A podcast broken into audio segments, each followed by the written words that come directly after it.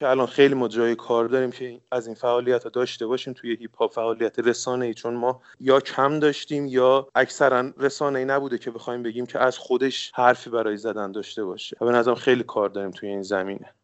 سان کلاود اومد فیسبوک و توییتر و اینا پا گرفت. هنرمندا می‌تونستن مستقیم با مردم در ارتباط باشن آثارشون رو به اشتراک بذارن. و به این صورت کم کم یه سری از رسانه ها کم رنگ شدن.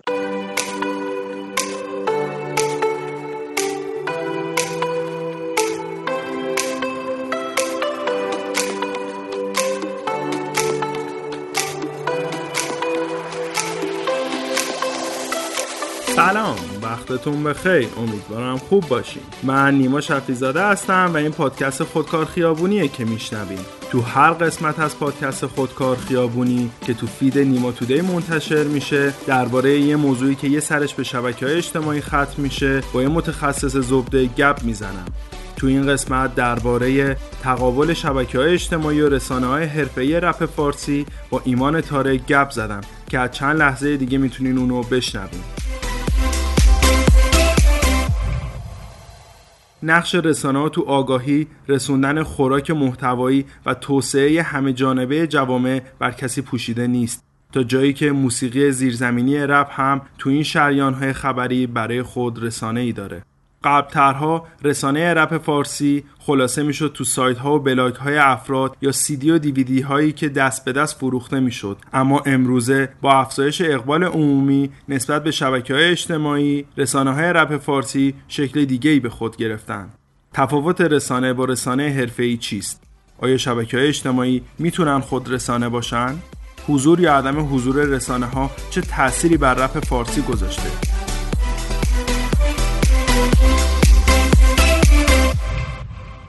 من ایمان هستم. تقریبا ده دوازده سالی که توی هیپ هاپ دارم فعالیت می‌کنم.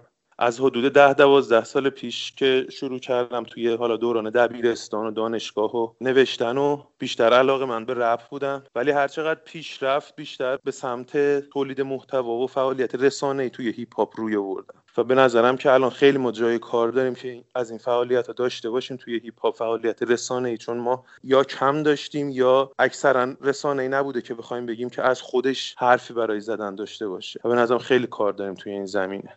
تاریخچه رسانه رپی تو ایران چطور بوده؟ می‌تونی یه مختصری ازش رو واسمون تعریف کنی که از کجا اومدن چه شکلی بودن و الان تو چه وضعیتی هن؟ تاریخچه رسانه های رپی یا حالا کلا هیپ هاپ رو بخوایم بگیم توی ایران. سالیان اولش که تقریبا میشه گفت از اوایل دهه 80 که شروع شد خب خود من اون موقع نه سنی داشتم و نه اون موقع مثلا اینترنت به صورتی بود که ما بتونیم بررسی کرده باشیم این رو و بدونیم که چطوری بوده. ولی طبق شنیده هایی که حالا دارم و الان مثلا بهش دسترسی داریم خب خیلی از هنرمندایی که اون اوایل شروع کردن خودشون برای خودشون وبلاگ می‌زدن خودشون یا سایت می‌زدن و آثارشون رو اونجا میذاشتن. خیلی هم که با هم آشنا شدن از طریق همین وبلاگ و سایت ها بوده. اینو البته بهتره به نظرم از خود اونا دوباره مجددا بپرسیم که بدونیم چطوری بوده. ولی بعد به مرور که اومد جلو یه سری سایت هایی پا گرفتن که شروع می‌کردن اینا آثار رو پوشش می‌دادن. آهنگا رو میذاشتن و خیلی هم حالا میشه گفت مثلا در حد قابل قیاس با مثلا رسانه های اونور آبی نبودن که کارا رو به اون جدیت پوشش بدن. در موازاتشون هم یک سری شبکه های ماهواره بودن همیشه که حالا مثل پی ام سی و اینا که همیشه بودن که کلا موسیقی و پوشش می‌دادن. حالا رپ هم در کنارش ممکنه مثلا یه سری آثاری میومد و پوشش می‌دادن. یا مثلا اگه یادمون باشه مثلا شبکه ایران موزیک بود که فکر کنم سال 85 86 اینا بود. یه مقدار بیشتر مثلا توی چشم بود. اون موقع بود یه سری آثار اینا پوشش می‌دادن. ولی از طریق سایت ها و از این طرف بخوایم ببینیم دیگه کم کم اون سایت ها پیشرفت کردن و شروع کردن به انتشار آثار. کار به جایی رسید که خب دیدن درآمدزایی هم می‌خوان. بکنن. از طرقی درآمدزایی هم می‌کردن. این بعدش دیگه از سال حدودا 90 به این طرف که شد یه مقدار شروع کرده از خوش تغییراتی بشه این سایت ها از چه جهت؟ از جهت اینکه مثلا سان کلاود اومد فیسبوک و توییتر و اینا پا گرفت. هنرمندا می‌تونستن مستقیم با مردم در ارتباط باشن آثارشون رو به اشتراک بذارن. و به این صورت کم کم یه سری از رسانه ها کم رنگ شدن. رسانه‌ای که تنها راهی بودن که من مخاطب می‌تونستم برم آهنگ ازشون دانلود کنم. دیگه می‌رفتم به سان کلاود هنرمند مورد علاقه و اونجا گوش می‌کردم. چیزی که پیش اومد اینجوری شد. به مرور تا اینکه الان به اینجا رسید ولی یه چیز جدیدی باز پیش اومد. خب خیلی از این رسانه ها اومدن آثار هنرمندا رو مثلا میخریدن. حق انتشارش رو ازشون میخریدن. کما کن که الان داریم مثلا رادیو جوان یه پولی به هنرمند میده اثر رو ازش می‌خره و بعدش اون اثر رو دیگه تا مادام العمر دیگه تمام حقوقش مال اونه. و خب خیلی از هنرمندا اینجوری کار کردن. خود رسانه رو چی تعریف می‌کنی؟ تعاریف کلی که میگن حالا توی زبان انگلیسی حالا مدیا میگن یا توی فارسی رسانه. رسانه یعنی یک ابزاری که تو باش یه چیزی رو به یه کسی برسونی. مدیا هم تقریبا همین تعریف رو داره توی زبان انگلیسی. یه مدیومی که تو از طریقش بتونی با دیگران ارتباط برقرار کنی. حالا اون مدیوم می‌تونه چه می‌دونم تصویری باشه صوتی باشه هر جوری باشه. چیزی که ما از قدیم الایام داشتیم رسانه های سنتی قبل از حتی تلویزیون و رادیو و اینا رو بخوایم بررسی کنیم خب رسانه‌ای بوده که همش یک طرفه بوده. یعنی یک اشخاصی یا یک سازمانی با اکثریت مردم توده مردم یا همون crowd ارتباط برقرار می‌کنن این فقط به اونا میرسونده. تلویزیون و رادیو هم که اومد همینطور. یعنی تو هیچ راهی نداشتی که مثلا بتونی تو یه شهروند عادی بتونی مثلا یه تلویزیون داشته باشه حالا هرچند با مخاطب کم. نه. ولی خب دیگه وقتی که اینترنت اومد و network به خونه های مردم رسید دیگه کم کم شروع کرد و این انحصار شکسته شد و به دست مردم رسید. و دیگه با شبکه های اجتماعی که این انحصار بسیار بیشتر شکسته شد حالا من رسانه رو اینجوری می‌بینم. رسانه یه چیزیه که تو به وسیلش با بقیه ارتباط برقرار می‌کنی. با توجه به این توضیحی که دادی اون وقت مثلا یه page اینستاگرامی هم می‌تونه خودش رو رسانه بدونه. اونم یه رسانه است. الان تو یه page ی داری تو اینستاگرام که ممکنه فقط دوستات follow داشته باشن. خب اون یه رسانه است که تو به اون افراد در ارتباطی چون زیاد شده این رسانه حالا ما بیشتر عموما الان رسانه رو مثلا به رسانه یه حرفه‌ای تلقی می‌کنن. رسانه ای که یه هدف مشخصی داره یه ساز و کار مشخصی داره یه روشی داره. برای اینکه چطوری من به اون هدفم برسم. اینا رو تعیین شده داره یه مقدار دانش رسانه ایش بالاتره و می‌دونه که چطور با مردم در ارتباط باشه و ارتباط برقرار کنه. اینو حالا بیشتر بهش میگن رسانه ولی خب رسانه یه حرفه ای شاید بگیم بهتره مثلا. ولی همه چیزی می‌تونه رسانه باشه. ولی این چیزی که ما میگیم تقریبا همون رسانه حرفه ایه که به عنوان رسانه می‌شناسیم. سایت داره هدف مشخص داره یه چشم انداز داره و الاخر. این رسانه حرفه ای رو می‌تونی بگی ویژگیاش به طور کلی چه چیزایی می‌تونه باشه؟ یه سریاشو اشاره کنی می‌خوای بگی و بیشتر راجبشون صحبت بکنی؟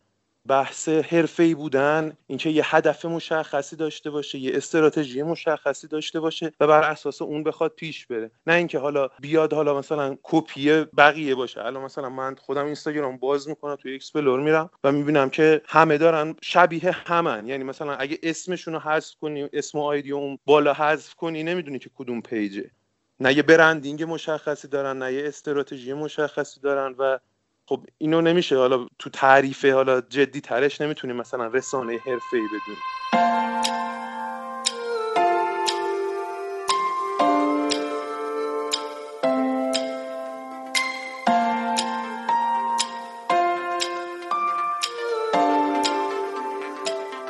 ما رسانه ای داریم که از نظر تو با این تعریفی که داری به عنوان رسانه حرفه ای بشه ازش یاد کرد. ببین تو همون رسانه های جریان اصلیمون رو اگه بخوایم ببینیم یا به قول گفتن جریان قالب رو بخوایم بررسی کنیم مین استریممون رو بخوایم بررسی کنیم. آره خب مثلا الان رادیو جوان یک از نظر برندینگ و اینجور چیزا داره حرفه ای عمل می‌کنه. مثلا هدفش مشخصه هدفش پول در آوردنه و استراتژیش هم مشخصه. میاد مثلا هنرمندای معروف و آثارشون رو می‌خره. حالا کاری ندارم روشش چطوری چقدر انسانی و اخلاقیه و اصلا کاری به اون نداریم. انسجامش منظورمه. یک انسجامی داره کارش که مثلا میاد اون رو انجام میده. حالا این انسجام تو هر جهت و هر مسیری هست و کاری نداریم. اینجوری من می‌تونم بگم که حالا یه انسجام احترامی داره. ولی توی بحثای مین استریم رو بخوایم بذاریم کنار چون مین استریم پول توش هست. به هر حال طرف میشینه این چیزا رو برای خودش برآورد می‌کنه اون صاحب رسانه یا هر کسی باشه. ولی توی بحثای رسانه های مستقل خب ما خیلی چی میگن؟ خیلی چون تجربی میشه قضیه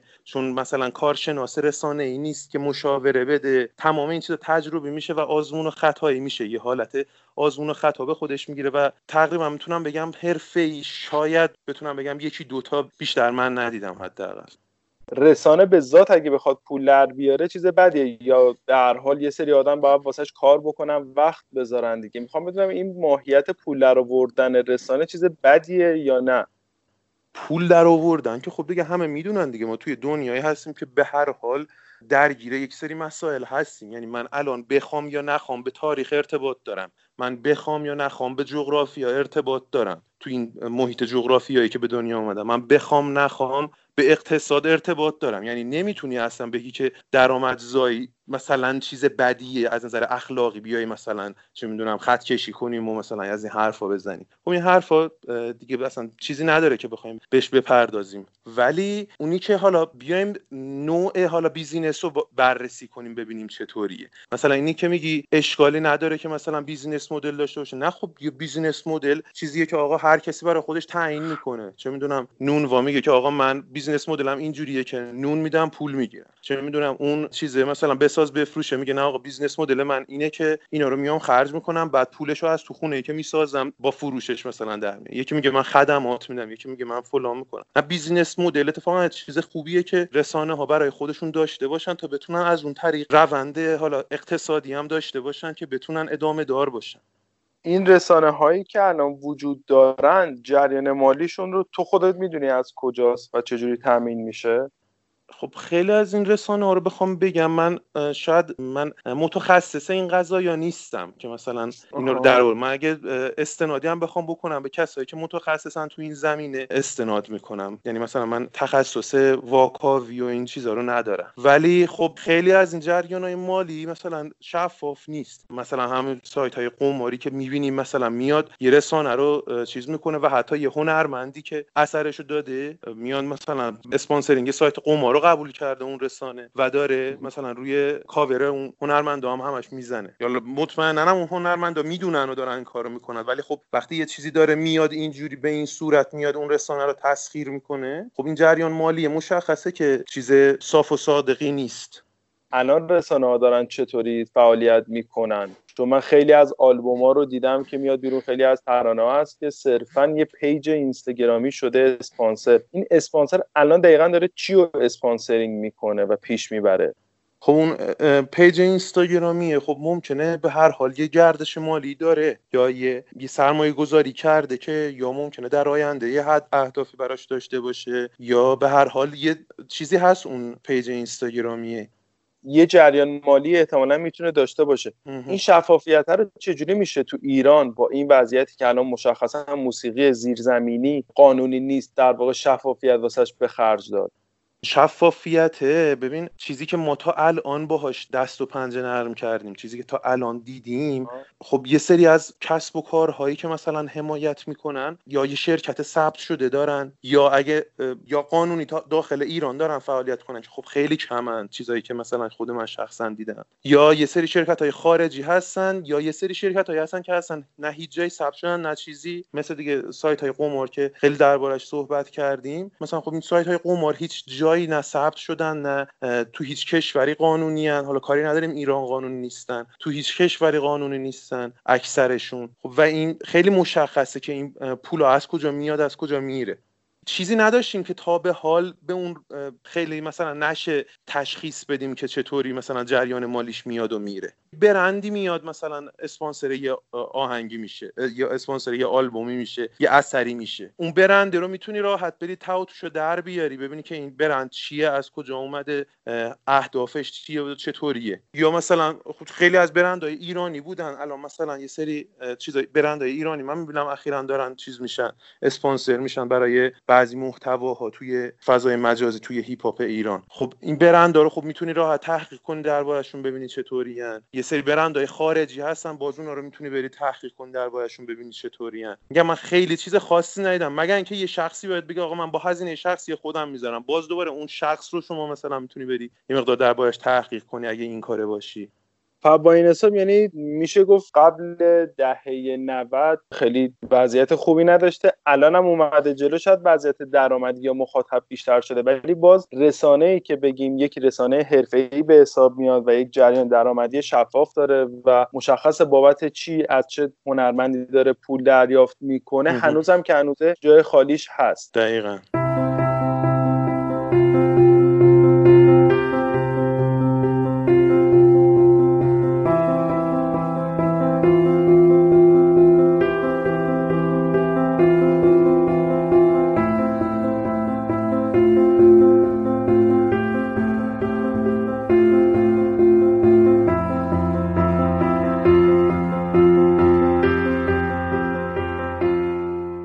فکر می‌کنی که با این روندی که ما داریم میریم جلو با توجه به ضریب نفوذ اینترنتی که داره بیشتر میشه مردم در واقع بیشتر دارن یاد می‌گیرن با Spotify و SoundCloud کار بکنن از رپ در واقع حمایت بکنن فکر می‌کنی آینده رسانه های رپی به کدوم سمت میره؟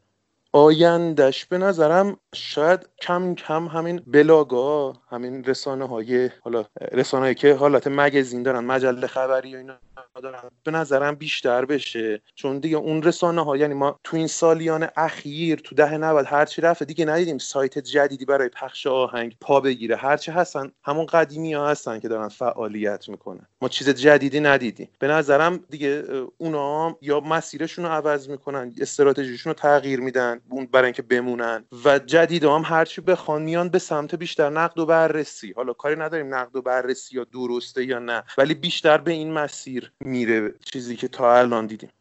سوالم اینه که مخاطبا الان دارن خودشون آگاهتر میشن به نسبت بله بله. بله پیدا کرد و خود در واقع خواننده خود رپون الان داره خودش رسانه میشه. یعنی رسانه بوده قبلا ولی الان دیگه خودش داره یک بازویی میشه که دیگه بدون نیاز به رسانه هایی که مشخصا به قول خودت کار رو پخش می‌کنن در واقع پوشش میدن کارهایی که دارن خودشون می‌کنن. و فکر می‌کنه که در ادامه این بیشتر میرن به سمت رسانه های تحلیلی تا رسانه هایی که برای انتشار کار دارن فعالیت می‌کنن. بله بله دقیقا. و حالا یه مسئله دیگه ای هم که هست یعنی هیچ الان باز ما تو هر برهی از تاریخ وارد میشیم وارد یه چالش های جدیدی میشیم. یعنی این نیست که مثلا ما فکر کنیم از اون انحصار دهه 80 رسانه های مثلا رپی رسیدیم به جایی که الان دیگه هنرمند راحت روی سان کلاود می‌ذاره. نه از اون رسانه ها اوناییشون که پول داشتن و تونستن بزرگتر بشن یعنی مثلا از نظر مخاطب و تاثیرگذاریشون بیشتر بشن الان اونا یه فن بیس بزرگی دارن و به اون خاطر اصلا به هنرمندا تک تک هنرمندا یه جورای زیر یوغ خودشون آوردن. خیلی از هنرمندایی که می‌خوان باهاشون کار کنن. الان درسته ما ده سال پیش هیچ هنرمندی نبود که بتونه به صورت مستقل خیلی راحت کارشو مثلا به گوش یه عده افراد کمی برسونه. واقعا نمی‌شد. یعنی مثلا طرف می‌خواد سیدی بزنه یه وبلاگ و وبسایت بزنه برای خودش. مگه چقدر مثلا بازدید می‌شد که مثلا بخواد اون صداشو برسونه؟ خب خیلی از طریق این سایت ها رسوندن. ولی الان هنرمند حداقل به این مسئله رسیده که میگه آقا من با هیچ وبسایتی کار نمی‌کنم با هیچ رسانه ای همکاری نمی‌کنم کاملا مستقل انتشار میدم از سرم. ولی از طرف دیگه هم اون اسکیل اونا خیلی بزرگتر شده. الان اون رسانه ها مثلا میلیونی مخاطب دارن. شاید چند ده میلیونی من بگم مخاطب دارن. خب و اینجوری یه سری از هنرمندای دیگر رو به سمت خودشون می‌کشن. هنرمند وامیده به قول خودمون. میگه که آقا این این همه من زحمت بکشم. خب میدم به اون پخش کنه. چرا برم مستقل پخش کنم که مثلا صد هزار نفر ببینم. میرم اونجوری پخش می‌کنم که ده میلیون نفر ببینم. فکر می‌کنی که وظیفه شنونده ها یا مخاطبای اون رپ کن چیه تو این وضعیت؟ هنرمندای مستقل ما طرف با استقلال خودش پیش اومده عموم مخاطبش اونایی که مثلا تو شبکه اجتماعی follow ش می‌کنن یا مثلا توی SoundCloud ش مثلا follow ش کردن و آثارش رو می‌بینن. خب وقتی طرف با استقلال پیش رفته اینجوری روشه دقیقا ببین بذار مثالی برات بزنم. دقیقا عین یه گیاهی که شما مثلا توی چه می‌دونم سیمان رشد کنه با یه گیاهی که مثلا شما بیای توی خاک بکاریش. خب هیچ وقت اینا پایه و اساسشون مثل هم دیگه نبوده. جایی که رشد کردن متفاوت بوده. پس کلا یه فضای متفاوتی دارن. الان هنرمندایی که با استقلال پیش اومدن مخاطبشون رو از توی مخاطب خیلی متمرکز تری دارن. یعنی مخاطبشون به قول گفتنی خیلی بهشون وفادارتره. ولی هنرمندی که الان به عنوان مثال یه رسانه بزرگی که خب همه می‌شناسیم اون رسانه داره شاید مثلا شما بگو 200 هنرمند حداقل مثلا 200 هنرمند خیلی بزرگ و معروف و مثلا داره آثارشون رو به صورت انحصاری می‌ذاره. یعنی تمام مخاطبای این 200 هنرمند مخاطب اون رسانه هستن. من الان به عنوان یه هنرمند الان بخوام برم تو اون سایت اثرمو انتشار بدم مخاطبای من یکی از مخاطبای اون 200 هنرمند جمع میشن. بنابراین به قول خود من خودم میگم یه جور پخش و پلاست. مثلا یکی مثلا بوده که یه هنرمند راکو مثلا follow می‌کرده یکی سنتی رو follow می‌کرده تو این سایت مثلا اثرش رو گوش می‌داده یکی پاپو گوش می‌داده. خب الان من رپ هم میرم اونجا اثرمو می‌ذارم یه مخاطبی پیدا می‌کنم که مثلا یکی از مخاطبام اصلا عاشق پاپه یکی از مخاطبام عاشق راکه یکیشون عاشق سنتیه و یه مثلا چیز منسجمی نیست که مثلا بگیم طرف علاقه به رپ داره. ولی اون هنرمند مستقل قضیه براش فرق می‌کنه. مند مستقله اومده مخاطبی و چیز کرده که جذب خودش می‌شده نه جذب کس دیگه ای بنابراین من میگم وفادارترن. به عنوان مثال یه هنرمند مستقل شما فرض کن یک میلیون مثلا طرفدار داره و یه هنرمندی که مثلا با اون رسانه‌های مین استریم کار می‌کنه اون مثلا فرض کن اون 8 میلیون مثلا طرفدار داره. شاید این یک میلیون این مثلا 800 هزار تاشون واقعی باشن. یعنی مثلا زمان روزانشون رو بیشتر با همین آهنگای همین هنرمند بگذرونن. ولی اون که 8 میلیون داره شاید مثلا 200 هزار تاشون کسایی باشن که اثرشون رو با این میگذرونن. خب ببین این توضیحاتی که دادی راجع به پیامدهای این موضوع بود بیشتر. ولی اگه ما به عنوان در واقع شنونده بخوایم یک قدمی برداریم واسه این وضعیت فعلی رسانه ها که خیلی شفاف نیستن و دارن در واقع جریان رپی رو جهتدار می‌کنن چیه؟ الان این قضیه ما یه مقدار چیزه. همونه که گفتم پخش و پلاس مثلا مخاطبی که مثلا خب خیلی از اون هنرمندا کسب می‌کنن پخش و پلاس. اصلا شاید خیلیشون مثلا این پادکست رو چون اصلا طرف توی یک فضای دیگریه. توی هیپ هاپ حضور نداره. شاید مخاطب اکثر مخاطبای پادکست تو هم ممکنه مثلا هیپ هاپیا باشن. برای همین میگم. حالا چیزی که من به نظرم می‌رسه به عنوان مخاطب مخاطب که خب باید یه مقدار اگه بخواد مخاطب جدی باشه باید یه مقدار تحلیل تحلیلاشو درست تر بکنه یه مقدار بیشتر فکر کنه یه مقدار مطالبه گرتر باشه. طرفدار نباشه. یعنی مثلا جبهه گیر نباشه طرف. که هر کسی هر کاری کردین و ازش بی‌چون و چرا قبول کنه. یا حتی من خودم میگم سوگیری سوگیری نداشته باشه آدم که مثلا من حالا اینو یه جوری توجیهش کنم. یه جوری حالا مثلا این نه مطالبه گر باشه از هنرمندش بخواد. اگه مثلا یه روزی هنرمند مورد علاقش مثلا با یه کس دیگه ای مثلا یه درگیری داشت به تو چیزی نمی‌رسه واقعا. واقعا به من مخاطب چیزی نمی‌رسه. من فقط میام این وسط عقلانیت خودم از دست میدم. خب من با عقلانیت بیشتر از هنرمندم مطالبه کنم. اگه رفت با یه برندی کار کرد که می‌دونم اون برند مثلا یا اون کسب و کار مشکل داره کسب و کارش business ش معیوبه business ش مثلا یه چیز درست حسابی نیست خب بهش گوش زد کنم نیام ازش حمایت کنم. نقادانه با این قضیه برخورد کنم. این چیزیه که من می‌تونم بگم. ولی اون حرفمو به این خاطر زدم. گفتم الان اکثریت مخاطبای تو ممکنه همون کسایی باشن که دنبال این قضیه و واقعا خوبه. ولی اون هنرمندایی که میگی میرن اونجوری کسب می‌کنن خیلی هاشون اصلا مخاطبشون توی این بحثا نیست که بخواد این حرفا رو حتی بشنوه. اگه قرار باشه یا آهنگ تقدیم شنوندهامون بکنی چه آهنگی رو تقدیم می‌کنی؟ سخت میشه. نه کن من دوست ندارم که حالا جهتگیری خاصی باشه ولی من از آهنگای قدیمی که خیلی باش حال می‌کنم دختر مامان رزه. یه ذرش هم برامون می‌خونی؟ خونه براش بزرگ قد دنیا. خانواده مهم مثل یه بنیان. همش کنارشن اون عاشق مامانشه. شبا با اون میخوابه صبح با صداش پا میشه. یاد گرفته زندگی کردن و از اون. ارزشو می‌شناسه نمیفروشه ارزون. همه دنبال پولن اون دنبال مفهوم. اون مثل کاراگاست من برش مزنون. من برش مجنون. اونم لیلی میگه دوستم داره. آره خیلی. خواب می‌بینه که من پیششم هر شب. وقتی که پیششم میگه شرمندم با من بازی می‌کنه. چون من بازی کنم. توپو میندازم تا راضی کنم. اونو از خودم بمونه باهام. می‌تونی صداش کنی؟ دختر مامان اون دختر مامانه. اون دختر مامانه. دختر مامانه. اون همیشه با همه اون همیشه با همه همیشه با همه